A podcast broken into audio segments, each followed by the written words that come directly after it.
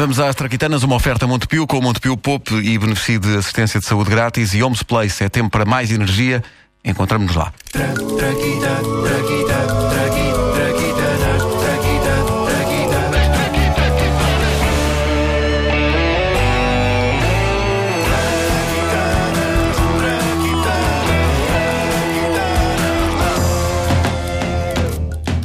Foi um ouvinte nosso, e não é um ouvinte qualquer, é um ouvinte de respeito, o diretor do Museu da Farmácia, João Neto, aliás, foste tu, Pedro Ribeiro, que me reencaminhaste o, o e-mail dele, Sim. a sugerir este assunto para a grandiosa história universal das traquitanas: o cinto de castidade. O diretor do Museu da Farmácia sugeriu O cinto de Traquitana sobre o castidade. cinto de castidade. É que isto Eh, estava- era- e estava a ser sim. prestígio e de repente, oh diabo. É verdade. Ah, e ele sugere também o chamado. Reparem, é o diretor do Museu da Farmácia. Exato. Não sou eu que estou aqui com estas ideias. Ele sugere também o chamado vibrador medicinal. Destinado originalmente a combater uma doença terrível, diz ele, a histeria feminina. Eu acho espetacular o que a palavra medicinal faz a qualquer palavra, que dignifica de uma maneira extraordinária. Pensem numa palavra ridícula. Por exemplo, badalhoca. Agora, agora reparem bem nisto. Badalhoca medicinal. Do que você precisa para tratar isso é de uma badalhoca medicinal. E comparem com do que você precisa para tratar isso é de uma badalhoca. Parece-me evidente a diferença. Sim, E sabes verdade. que eu, eu preciso mesmo de uma. Medicinal ou outra? Tanto faz. Bom, A que estiver disponível. O, o cinto de castidade é um tema fascinante, é uma daquelas coisas que já foi levada a sério e que hoje penso que só se encontra à venda em lojas de artigos para adultos que apreciam diversão maluca.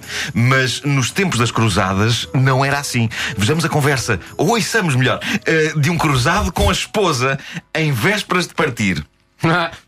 Querida, é, comprei-te uma coisa, pá. Ah, tu que nunca me compras nada. Nunca te compro nada, não é bem assim. Ainda outro dia te ofereci uma coisa bem bonita. Ah, uma espada gigantesca. É impressão minha ou tu compraste-a mais para ti do que para mim? Estás maluca? Comprei para ti. Só para cortares os legumes para a sopa. Só te pedi emprestada porque precisava de cortar a cabeça a um gajo. Mas é só lavar e fica como nova.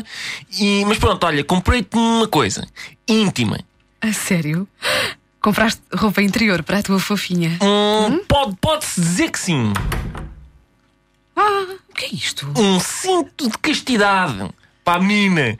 Vou amanhã em cruzada espalhar a fé e tal. E como te vou deixar aqui estacionada, não quero que te assaltem enquanto eu estou fora. O gajo da loja disse que isto tinha mais do que uma maneira para trancar. Deixa cá verem.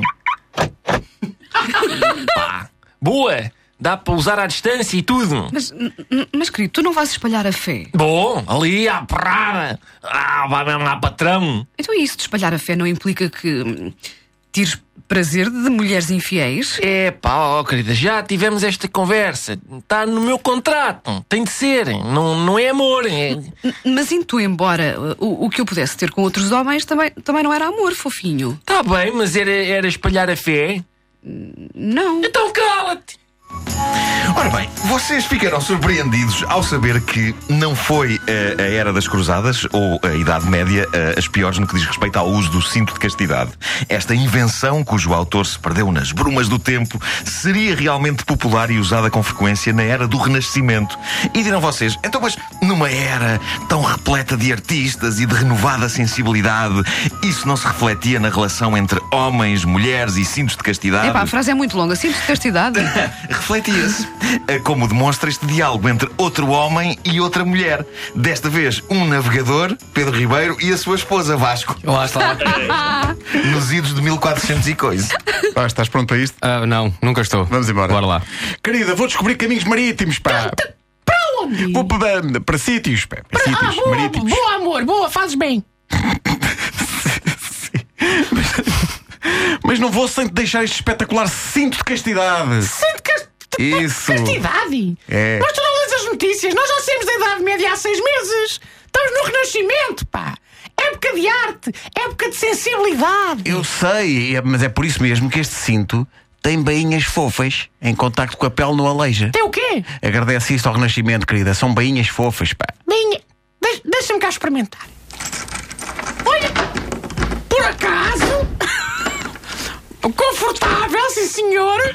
E tinhas razão, isto das bainhas fofas é tudo por causa desta bainha, isto é um espetáculo. Pois é verdade, é caso para dizer que estamos perante a bainha santa. pessoas. Foi de facto uma belíssima piada. hein? Foste aqui a escrever, não foste? Sim, Pois nota-se. Olha, querido, Diz. podes- ah, já que vais então, não sei bem Eu aonde, estava com- Sim, mas diz. podes trazer especiarias. Trarei, querida, trarei especiarias eh, dos Orientes. Não é dos Orientes, é lá debaixo do mercado. Eu quero ter. Porque quero temperar um pargo que hoje vou só para o jantar, e não há nada cá em casa. Gostava que fosse lá, está bem? Muito se aprende de história nesta rubrica. Os cintos de castidade estiveram presentes para eh, fins considerados sérios na história da humanidade até aos anos 30 do século XX. Nessa altura passaram a ser para homens e há uma patente registada na América para um cinto de castidade que é verdadeiramente assustador. Tem compartimentos para arrumar basicamente tudo. É que nos anos 30 acreditava-se que um rapaz dar prazer a si mesmo era uma coisa prejudicial à saúde, pelo que os médicos receitavam esta espécie de cueca de ferro com cadeado. Eu só digo isto. Ainda bem que a medicina avançou e que já não punham isto a um rapaz nos anos 80. Vidas. O Automan. Automan. As traquiteiras são uma oferta Montepio, com Montepio Poupa e beneficio de assistência de saúde grátis. E Homes Place é tempo para mais energia. Encontramos lá.